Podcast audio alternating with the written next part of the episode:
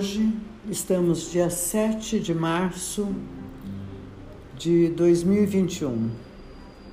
O lado direito parece que virou do avesso e todas as vísceras purulentas vieram à tona: a insensibilidade, o racismo, a ignorância e seus achismos e a inconsciência. O lado obscuro desses nossos tempos enaltece o brucutu humanoide que, à base de grosserias e a cotoveladas, empurra ladeira abaixo seu maior patrimônio, por séculos acumulados, a ciência e o homem culto, tornando-os inferiores e dispensáveis. José Saramago, um pouco antes de morrer, assim disse: de degrau em degrau, vamos descendo até o grunhido. Estamos num processo involutivo. O escritor citou que a língua está num processo de evolução e podemos concluir que a língua é um reflexo do que acontece com a mente de uma população. Tendo essa ideia esclarecida, também concluímos que o povo falante da língua está num processo involutivo já que a língua é parte essencial do ser humano. Mas é certo dizer que o homem está indo contra a maré evolutiva? E toda essa parafernália digital criada por nossa mente e as grandes descobertas da ciência moderna e o átomo e o DNA e o computador? Sim, nós sabemos do grande salto científico dado no século passado, mas a questão que eu trago aqui está além dos aparatos tecnológicos, está na na substância pensante e reflexiva do ser, que no seu capitalismo selvagem esqueceu-se de usar a linguagem interpessoal para tratar de software, de merchandise e de suas commodities, sem falar do cerceamento das palavras nas chamadas redes sociais, como já falou o próprio José Saramago, os tais 140 caracteres reflete algo que já conhecíamos, a tendência para o monossílabo silábico como forma de comunicação. De degrau em degrau, vamos descendo até o grunhido. Hoje, neste podcast, como antítese desta introdução que trouxe de José Saramago, quero apresentar o poeta e filósofo Alberto Pucheu, que já esteve nesta casa em, outra, em outro podcast que, ao contrário do grunhido, realça em seu texto a erudição, o talento e o bom gosto pela qualidade literária. Bem como encontro em suas sábias palavras a teoria de Bion, que o psicanalista Schuster magistralmente trata em seu livro Capacidade Negativa Um Caminho em Busca da Luz. No setting da clínica psicanalítica, testemunhamos o espanto ou a aporia, ou ainda, como alguns pacientes se expressam, como deu branco, emburrecer diante de uma colocação do seu analista.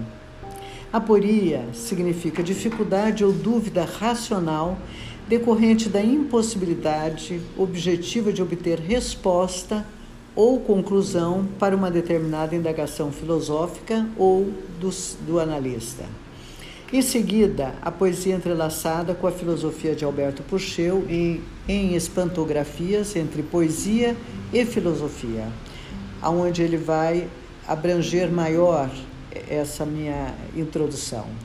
Trata-se da tese apresentada como professor titular em Teoria da Literatura da UFRJ e posteriormente proferida como palestra apresentada na Academia Brasileira de Letras do Rio de Janeiro no quinto ciclo de conferências Poesia e Filosofia.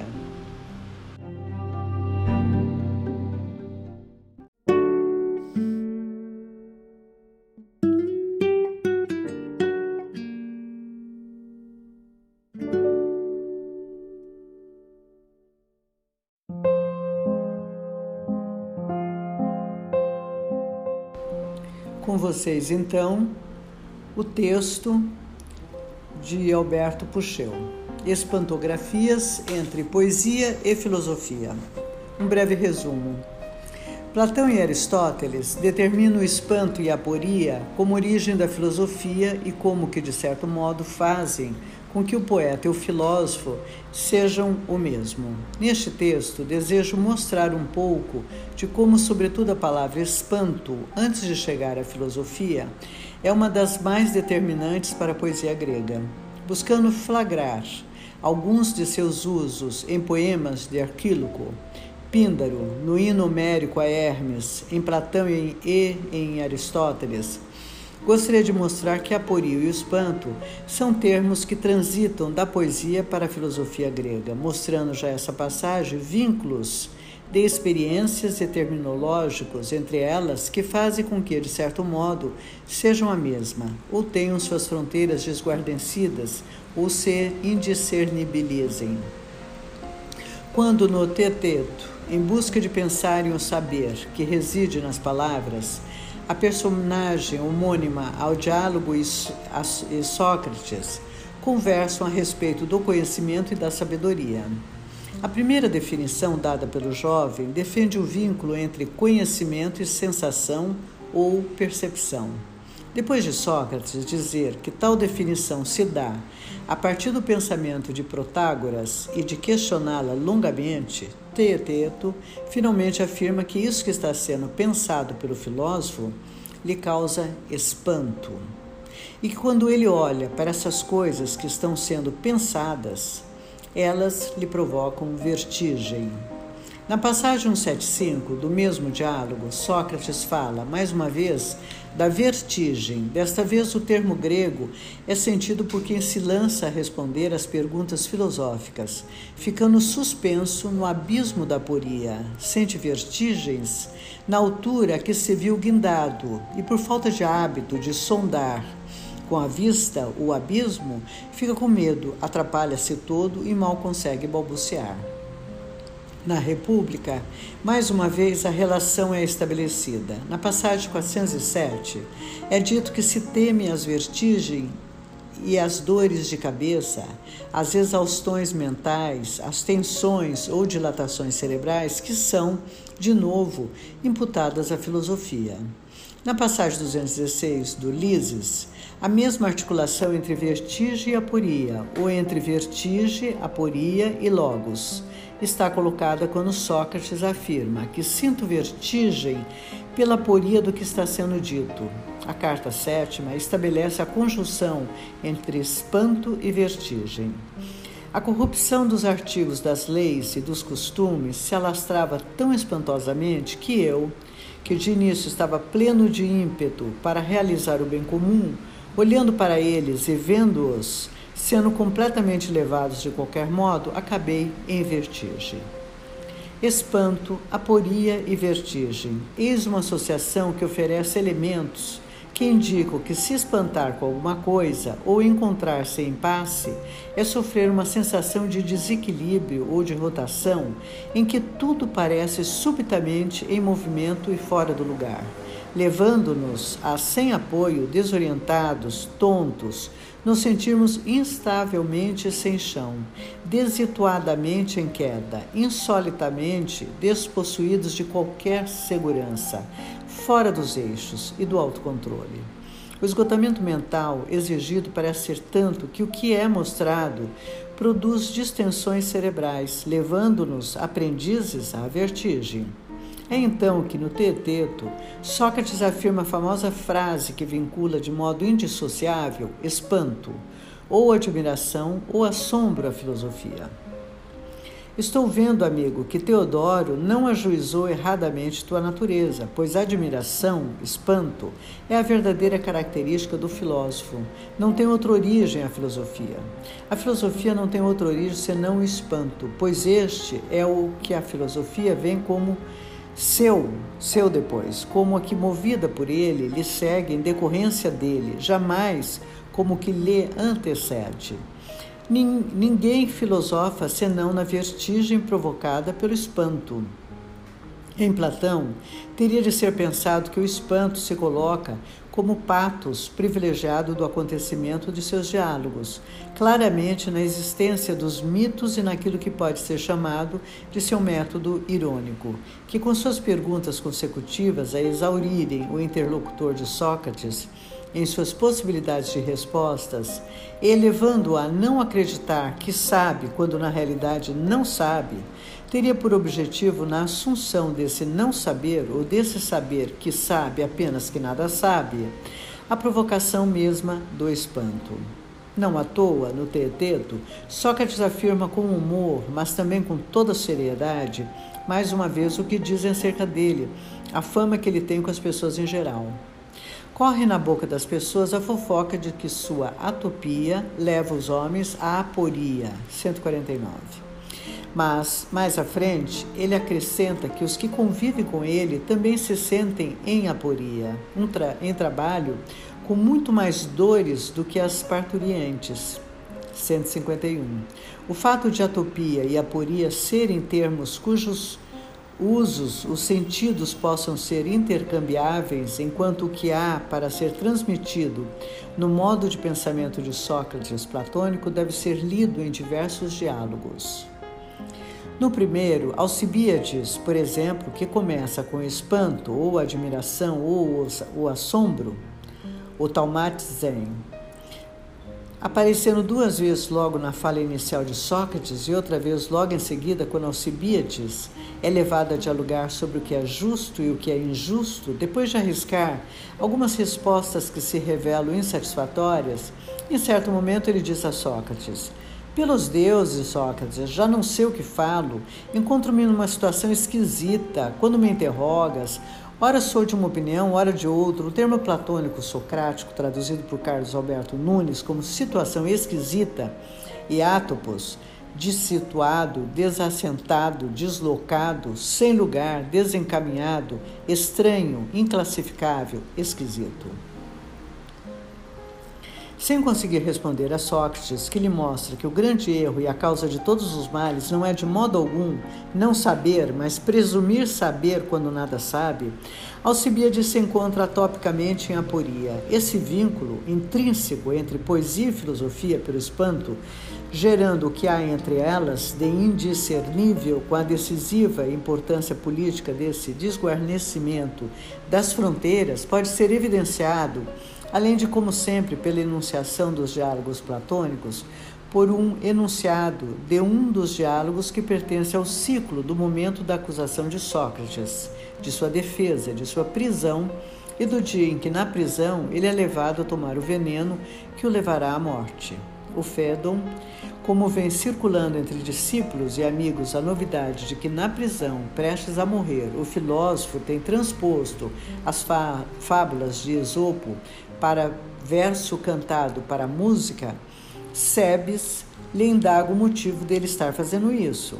A resposta de Sócrates é uma das magníficas passagens de Platão que podem nos fazer entrever como se colocava para ele a relação entre poesia e filosofia. Assim começa a resposta de Sócrates. Diz-lhe a verdade, Sebes. Não foi com a intenção de lhe fazer concorrência a Esopo e muito menos às suas composições que fiz aqueles versos. Sei que isso teria sido muito difícil. Eu os fiz em virtude de certos sonhos, cuja significação pretendia assim descobrir, e também por escrúpulo religioso, prevendo, sobretudo, a eventualidade de que as repetidas prescrições que me foram feitas se relacionassem com o exercício dessa espécie de poesia. Eis como se passaram as coisas. Várias vezes no curso de minha vida fui visitado por um mesmo sonho. Não era através da mesma visão que ele se manifestava, mas o que me dizia era invariável. Sócrates, dizia-me ele, deves esforçar-te por compor música. Pela pergunta de Sebes, supomos que, contrariando uma das acusações que recaem sobre ele, a de não acreditar nos deuses da cidade, o que Sócrates chama de escrúpulo religioso se refere a Apolo, mas sabemos igualmente que na tradição grega o sonho tem um envio divino. Quem não se lembra das tramas de Zeus que, enviando o sonho enganoso a Agamenon, engendraram tanta dor, mortes, destruições? Em tradução de Haroldo de Campos, a segunda rapsódia da Ilíada começa assim: Deuses e os homens de elmos equinoformes ornados dormiam todos, toda a longa noite. Zeus, só ele não cedia a hipnose do sono, mas ponderava. Como nos navios acaios, muitíssimos matar, honrando assim Aquiles. Decide o coração e lhe parece bem enviar ruinoso o sonho do Atreide Agamenon. Oneiros chamou e as asas frases tatalaram. Alcança, ônero fúnebre, os navios aqueus, junto ao leito do Atreide, diz-lhe tal e qual. Põe os aqueus, cabelos longos já em armas, todos, a tomar Troia, polis de amplas ruas, que os imortais do Olimpo, aonde habitam, não mais discrepem, nenhum deles. Era os dobrou a todos, suplicante. A angústia sobrepaira. Ai dos troianos, falou. Oneiros partiu. Ouviu e partiu. Se Agamenon é enganado pelo sonho enviado por Zeus, Sócrates é aquele que, ao longo da vida, especialmente no momento de sua morte, não quer de modo algum ser trapaceado pelos sonhos, mas escutá-los em suas determinações de modo a seguindo-os, não ficar em dúvida com eles nem com os deuses. Sócrates se coloca enquanto aquele que entende que, para ser seguido também na vigília, um sonho deve ser interpretado e que suas interpretações podem variar, tratando-se, portanto, de se colocar à altura do sonho, de interpretar aquele que o interpreta. Na diversidade dos sonhos, o que pode significar a repetição do invariável que interpreta Sócrates, determinando-lhe o que fazer, ser a injunção para que ele componha a música e trabalhando nela, performatizando-a, a pratique? Em certo momento da República, Sócrates afirma: o que queríamos constatar é que há em cada um de nós, mesmo nos que parecem totalmente regrados, uma espécie de desejos terríveis, selvagens, irrefreáveis e que é posto em evidência pelos sonhos.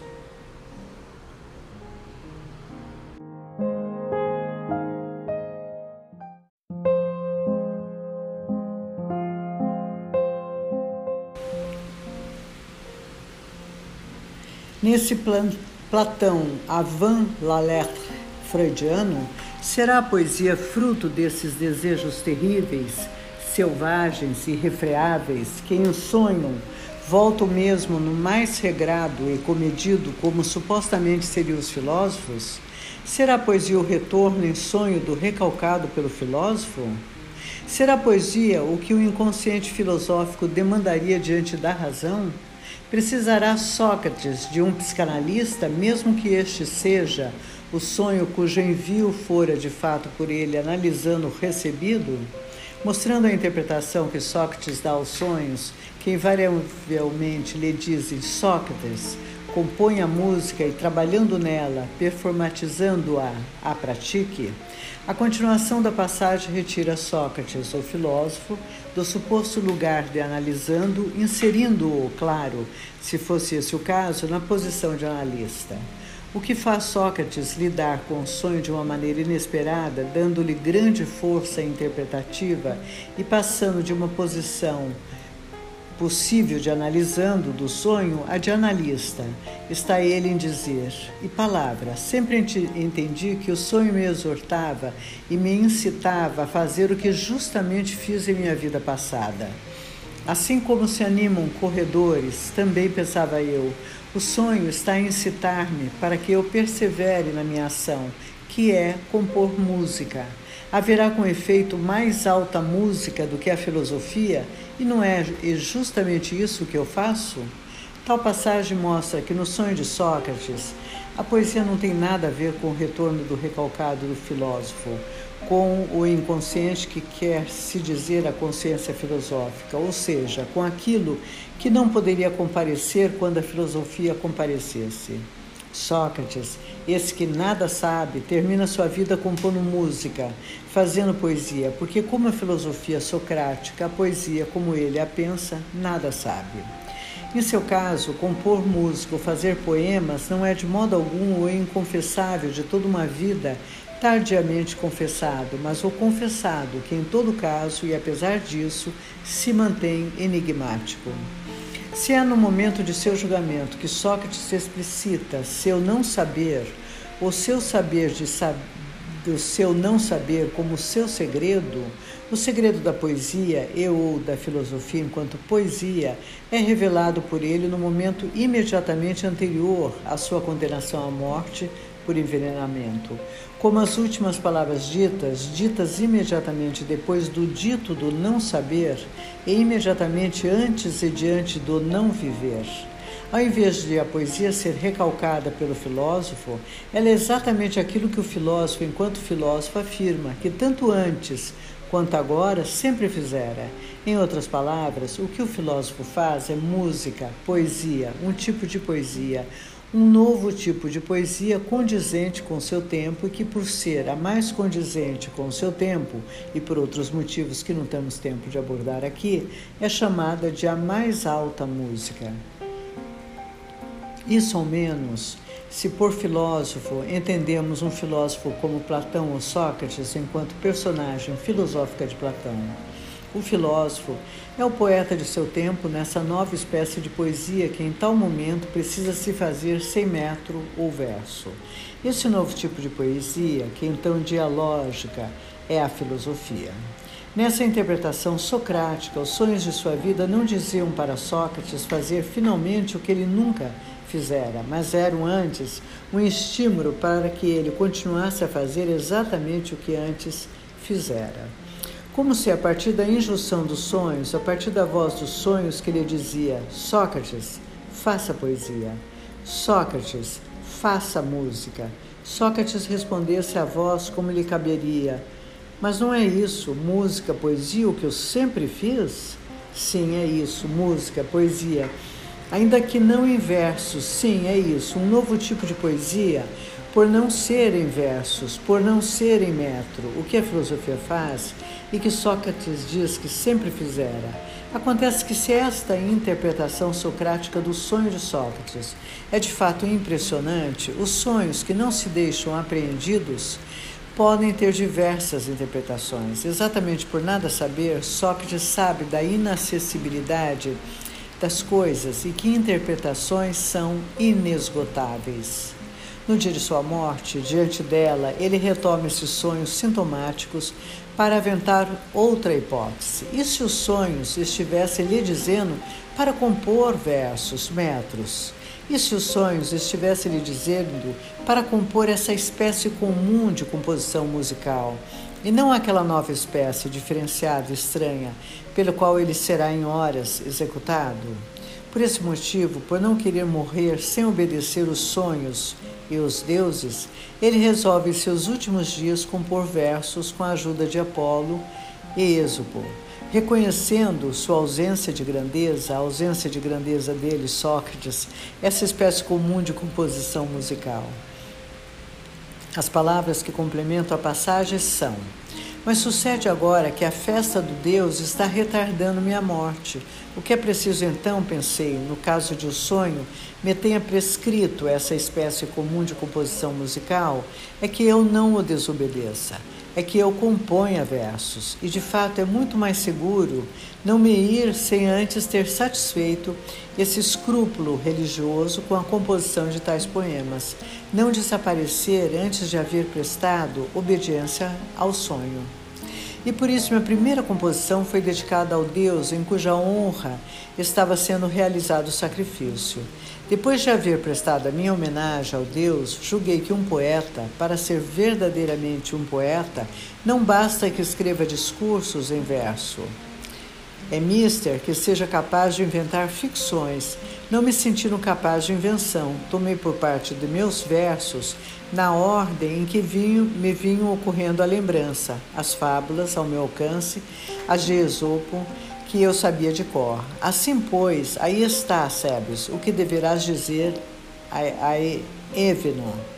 Transmite-lhe também a minha saudação, e além disso, o conselho, se de fato ele é sábio, de seguir minhas pegadas o mais depressa que puder. Quanto a mim, parece que me vou hoje mesmo, uma vez que os atenienses me ordenam. Não custa lembrar ainda que no Eu de Temo em 272, em clima anedótico, Sócrates menciona seu professor de cítara, dando a entender que há tempos vinha tendo aulas de lírica com Cono. Não vai eu acarretar uma afronta aos estrangeiros, como fiz a Cono, filho de Metróbio, o citarista, que me ensina até hoje a tocar a cítara. Vendo isso, então as crianças, meus condiscípulos, morrem de rir de mim. E chamo o cono professor de velhos.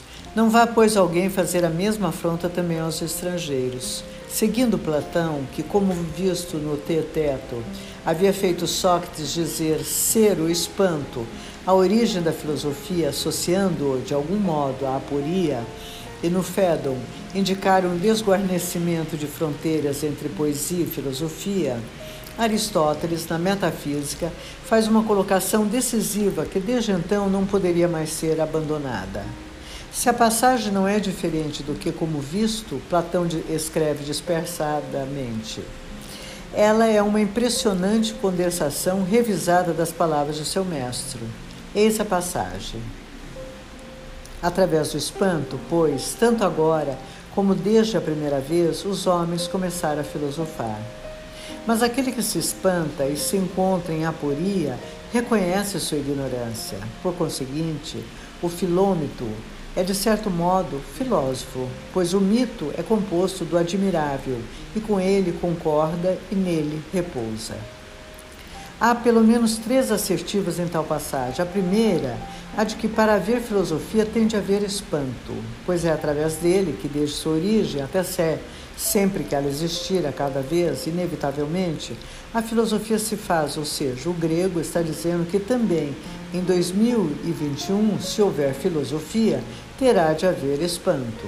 Na segunda, para a sorte de todos nós, uma breve explicação de quando o espanto se dá. O espanto se instaura quando, imersos na aporia, imersos na ausência de alternativas a serem seguidas, reconhecemos nossa ignorância, mergulhando no não saber que a caracteriza.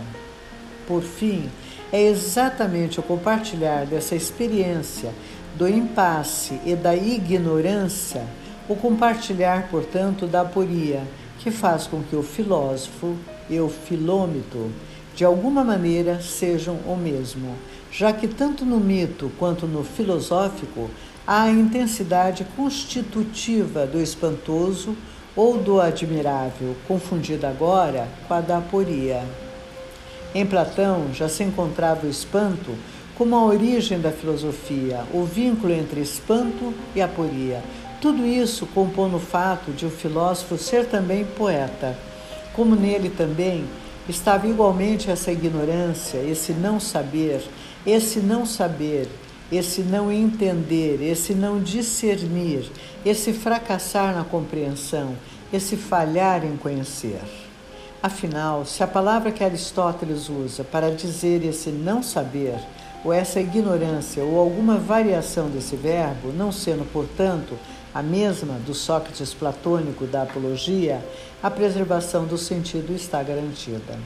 Enquanto negação de todo e qualquer sentido determinado que possa aparecer, a aporia mostra que o sentido é um aparecimento ocorrido pela passagem que por ele se dá a pensar, que o sentido é um salto mortal no abismo do impossível, derivado do impasse no qual o sentido sempre se faz e que, enquanto ignorância, enquanto um não saber, enquanto um não saber dizer, enquanto um não saber dizer senão pela pergunta sobre, na impossibilidade o que dizer, o constitui inapelavelmente como o poder dizer da exclamação que subjaz à interrogação.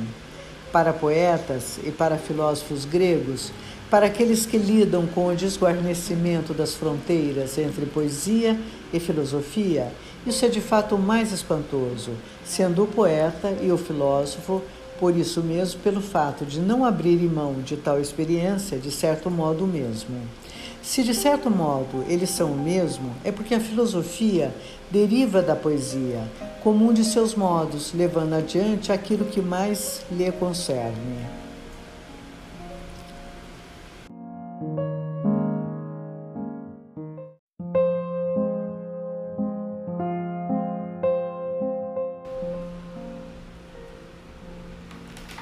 Deste modo, como dito anteriormente, a aporia e o espanto são dois dos termos privilegiados que transitam da poesia para a filosofia grega, mostrando já essa passagem vínculos de experiências e terminológicos entre elas que fazem com que, de certo modo, sejam a mesma, ou tenham suas fronteiras desguarnecidas ou se indiscernibilizem.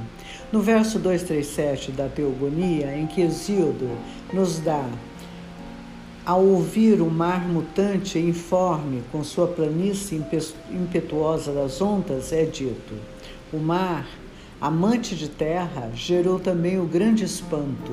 Filho do mar e da terra, Talmanta, espanto, se coloca desde seu nascimento como um deus litorâneo, um deus por excelência, do entre, do entre lugar, do choque impetuoso do mar, ao qual nos lançamos contra nossa morada terra, a acolher as águas que sobre ela vêm, misturando-se a ela, deslizando e penetrando em suas areias, transformando com impacto suas rochas que por sua vez, por sua resistência, fazem a água entrar em novos movimentos informes. Sendo Talmanta um deus do entre, a tradição grega pegou suas derivações tanto para a poesia quanto para a filosofia. Derivações não mais necessariamente divinas, mas poente-conceituais para estabelecê-las também enquanto entre poesia e filosofia, enquanto intermediário entre elas, enquanto o que faz com que o filósofo e o poeta, de certo modo, sejam o mesmo. Em algum momento do século VII a.C., a partir do tema de um eclipse total do Sol, surge o que é para mim um dos mais belos fragmentos poéticos que conheço, de Arquíloco que trago agora na tradução de Paula da Cunha Correia. Das coisas nada é inesperável, nem se pode jurar impossível ou admirável, uma vez que Zeus, pai dos Olímpios, do meio-dia fez noite, ocultando o brilho do sol luzente, e lúgubre temor sobreveio aos mortais. Desde então, tudo é crível e pode ser esperado pelos homens. Nenhum de vós deve se admirar do que vê. Nem se com golfinhos as feras trocarem o pasto marinho e para elas as sonantes ondas do mar forma mais caras e para aqueles o um monte relvoso. Que esse poema fala do espantoso, do assombroso, do admirável, se mostra textualmente por duas vezes, tanto no segundo quanto no sexto versos, tal palavra espanto aparece. Em ambos os casos, ela surge, entretanto, no negativo, querendo sinalizar que, a partir de um acontecimento totalmente imprevisível, a partir de uma desmedida da natureza, physis, nada mais é espantoso, que ninguém mais se assombre depois de tal acontecimento. Antes de ser um poema do espanto, seria ele então um poema da negação do espanto?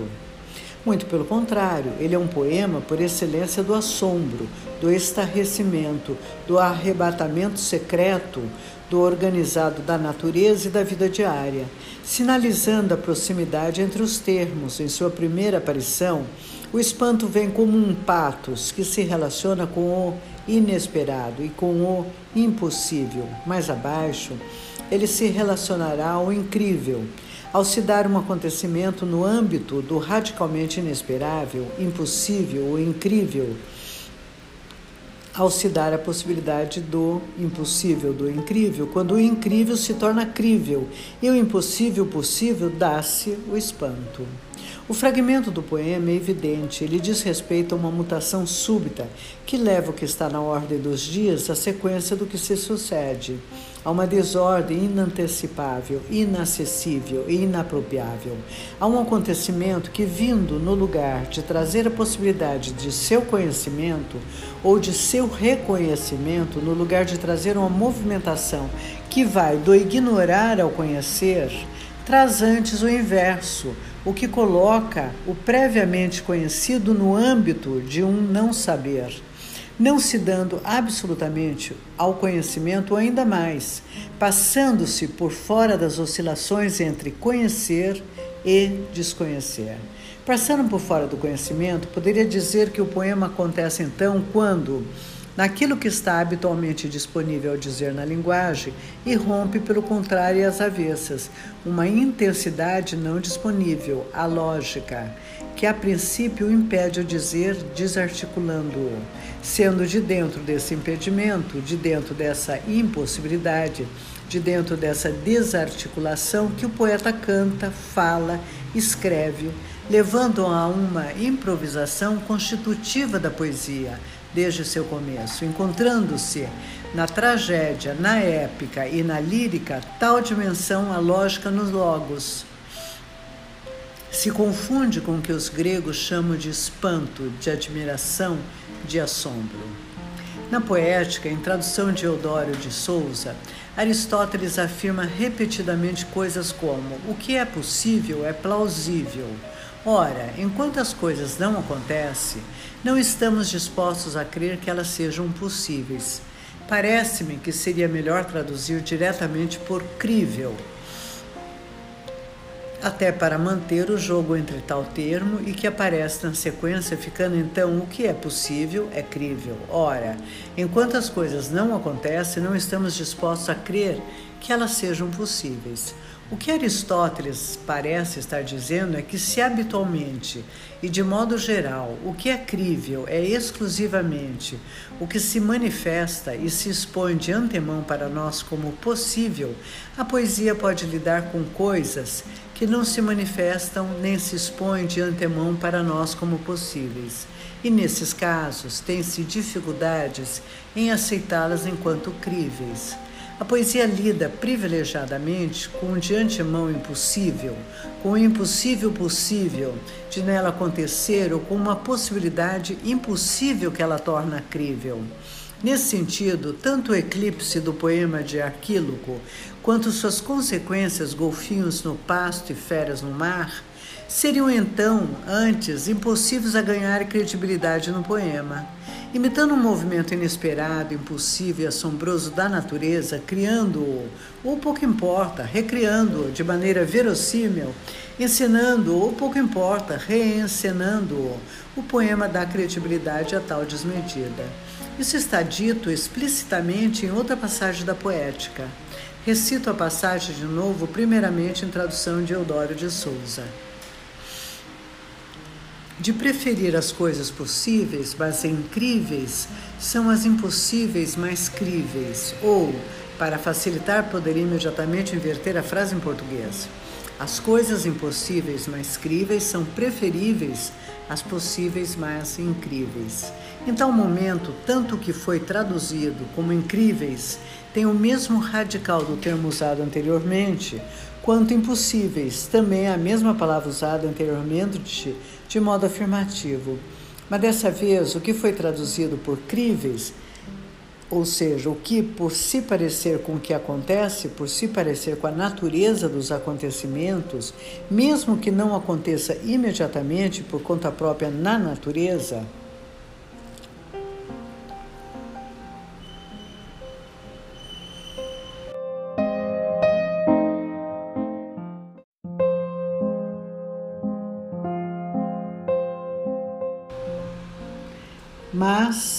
precisando da poesia para aparecer é provável, plausível, verossímil, razoável de acontecer. Aristóteles estaria dizendo algo como que na poesia as coisas impossíveis, mas que se parecem com a natureza dos acontecimentos, são preferíveis às possíveis, mas incríveis. A formulação é tão importante que Aristóteles a repete ainda uma terceira vez na tradução de Eudório de Souza. Com efeito, na poesia é de preferir o impossível que persuade ao possível que não persuade. De modo diverso do traduzido, o jogo aqui é de novo o do impossível crível, preferível incrível e possível. Com tais passagens de Aristóteles, estamos certamente no âmbito do poema do Arquíloco, que anterior à poética faz com que o supostamente impossível se torne crível e verossímil. Volta a mencionar o poema de Arquíloco, perguntando então como não levar em conta os termos, o espantoso, o inesperável, o incrível do poema de Arquíloco, praticando praticamente os mesmos, como visto mencionado por Aristóteles na Poética, o que tento defender é que tais termos atravessam uma parte significativa da poesia grega, não importando o gênero ou o modo, sendo desse empuxo, dessa impulsão, desse influxo, e, ne, nele que nasce a filosofia. É certo que da aporia, o espantoso, o espanto se diz em múltiplos poemas, de múltiplas maneiras, mas se nem todos os poemas o atualizam, ou ao menos, se nem todos os poemas atualizam tal palavra, isso se dá pelo fato de que não é necessário que o que é em potência chegue a ser em ato. Eis a importância maior do poema de Arquíloco, a de trazer a explicitação da potência no ato, mostrando que o que era então decisivo, sem perder no ato a potência, que desde o ato se abre. Do mesmo modo que poderia dizer que tais versos, ou canção, ou poema, são anacronicamente, pois anteriores ao que se passou a se chamar de filosofia. De certo modo, filósofos poderiam igualmente dizer que a filosofia é, por isso, de certo modo, poética. Não aceitar que a filosofia provém das canções, da poesia recitada e da poesia dramatizada, sendo elas, de certo modo, a mesma, é priorizando um preconceito cultural hegemônico moderno, o da cisão entre poesia e filosofia. Não entender o movimento de maior importância e relevância em seu nascimento Nesse, de certo modo, que via Aristóteles tenho repetido, coloca-se o que a partir de um canto e de uma recitação do espanto e a partir das passagens de Aristóteles e Platão, gostaria de chamar de uma taumatizologia, uma taumatizografia, uma linguagem, uma escrita do espanto, em uma palavra, uma espantografia. Se pensarmos que Gregório Nagy assinala o ano de 446 a.C. como do fim impreciso do cânone da história da poesia grega antiga, ou seja, se ele estabelece entre o tempo de quem é reconhecido como Homero e o de Píndaro, o que ele denomina de pan-helenismo, e se pensarmos que o mesmo cânone alexandrino exclui os poetas da segunda metade do século V a.C. e de depois, como por exemplo Timóteos de Mileto, Filoxenos de Cítera, e Sinésias, que talvez estejam entre os músicos dos distirambos mencionados por Aristóteles no catálogo do início da poética, e se pensarmos que Platão nasce, estimativa e também imprecisamente, entre 428 a 425 a.C., parece-me muito significativa essa linha que, ao invés de um fim, determina um modo de continuação diferenciado. Caracterizo exatamente por essas taumatizologias, por essas taumatizografias, por essas espantografias, por essas linguagens e por essas escritas do espanto. A filosofia nasce e se estabelece como um tipo de poesia composta por aqueles que, na imanência da poesia, numa intimidade com ela, numa proximidade radical dela, em uma interconectividade e reciprocidade intensiva, a realizam, pensando-a, pensando o que anteriormente ela pensara, elevando-a a novas possibilidades de escrita e de pensamento. Como ninguém antes, e apesar de muita coisa, Nietzsche soube antever algo com isso quando em seu primeiro livro escreveu: Se a tragédia havia absorvido em si todos os gêneros de arte anteriores, cabe dizer o mesmo por sua vez do diálogo platônico, qual, nascido por mistura de todos os estilos e formas precedentes, paira no meio entre narrativa, lírica e drama entre prosa e poesia, e com isso infringe igualmente a severa lei antiga da unidade da forma linguística. O diálogo platônico foi, por assim dizer, o bote em que a velha poesia naufragante se salvou com todos seus filhos. Voltando ao fragmento do poema de Arquíloco, a negação do espanto só vem por conta de um espanto ainda maior, que no caso gera temor aos seres humanos por conta do acontecimento absolutamente inesperado, impossível, incrível do eclipse solar. Se o eclipse, enquanto a desmedida irrepresentável, demasiadamente espantosa acontece, causando-nos temor, tudo pode doravante espantosamente acontecer. Golfinhos podem então pastar nas montanhas ou bosques, ovelhas e vacas podem nadar então no mar. Como cantar, como dizer, como escrever esse impossível, tornando-o verossímil, plausível, dando credibilidade a ele, entre o mar e a terra, com tudo embaralhado nesse litoral, nesse entre-lugar, o espanto. Se na poética Aristóteles escreveu que se deve preferir as coisas impossíveis, mas críveis, às possíveis, mas incríveis, ou um impossível crível a um possível incrível, o que se deve preferir o impossível verossímil ao possível inverossímil?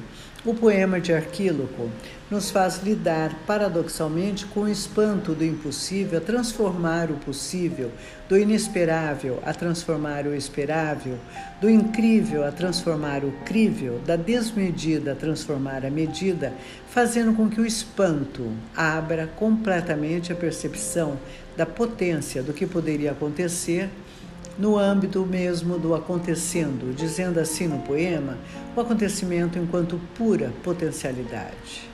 Diferente do que ocorrerá em Heráclito, que diz que o Sol não ultrapassará minhas medidas se eu disser, se eu fizer, as eríneas, ajudantes de Dike, o encontrarão. No poema de Arquíloco, o Sol ultrapassa suas medidas e nenhuma das auxiliares da justiça Nenhuma de suas aliadas, nenhuma das Irinias irá pegá-lo. Tal experiência que lemos nesse magnífico poema de Arquíloco está por todos os lados na poesia grega, constituindo-a e se dando para nós ainda hoje como um de seus traços mais decisivos. Na Ode Olímpica 1, logo depois de dizer na tradução de Glória Braga, Onelei e Shirley Peçanha que muitas são certamente as maravilhas a menção desses múltiplos espantos ou assombros, ou admirações ou estarrecimentos que se oferecem por todos os lados, Píndaro acrescenta que a graça, que com as musas e Apolo entusiasmam os poetas, inflamando-os, fazendo vida brotar e florescer no canto, consegue muitas vezes tornar crível o incrível. Com isso, ele mostra o dom de vivificação do canto em seu espanto, diante do que assombra, enquanto dar credibilidade ao incrível, enquanto incrível. Não à toa, na Pítica 10, nos versos 49 e 50, o vínculo entre o espanto e o incrível é factualmente explicitado. Na tradução de Antônio de Castro, espanto-me Sempre que os deuses atuam, pois nada parece ser inacreditável, como em Arquíloco, também aqui, quando Zeus, abalador dos alicerces, que dispõe as coisas como quer. Segundo Semônides, em tradução de Trajano Vieira, ou quando os deuses atuam, quando o real age descontroladamente, quando o tempo subitamente golpeia ou é golpeado a contrapelo, Nada parece inacreditável, exatamente porque a intensidade do incrível, irreversível irrepetível é tão tamanha que faz com que, contrariando todas as expectativas, passando ao largo de todas as possibilidades de antecipação, o mais inesperado possa, a qualquer momento, irromper em sua pura estranheza, submetendo o homem ao revés inescapável, elevando o poeta que espera o inesperado como quem é tomado pelo incrível, continuamente ao espanto. Se, como Lacan, entendemos que os deuses, isso é bem certo, pertencem ao real, que os deuses são um modo de revelação do real, e se entendermos o real enquanto a espantosa potência de emergência do impossível, do incrível ou do inesperável impositivos, Vale lembrar igualmente da definição que, em busca do real perdido, Alain Badiou, dado o poema. Todo grande poema é o lugar linguageiro de uma confrontação radical com o real. Um poema estorque a língua, um ponto real impossível a dizer. Alberto Puchel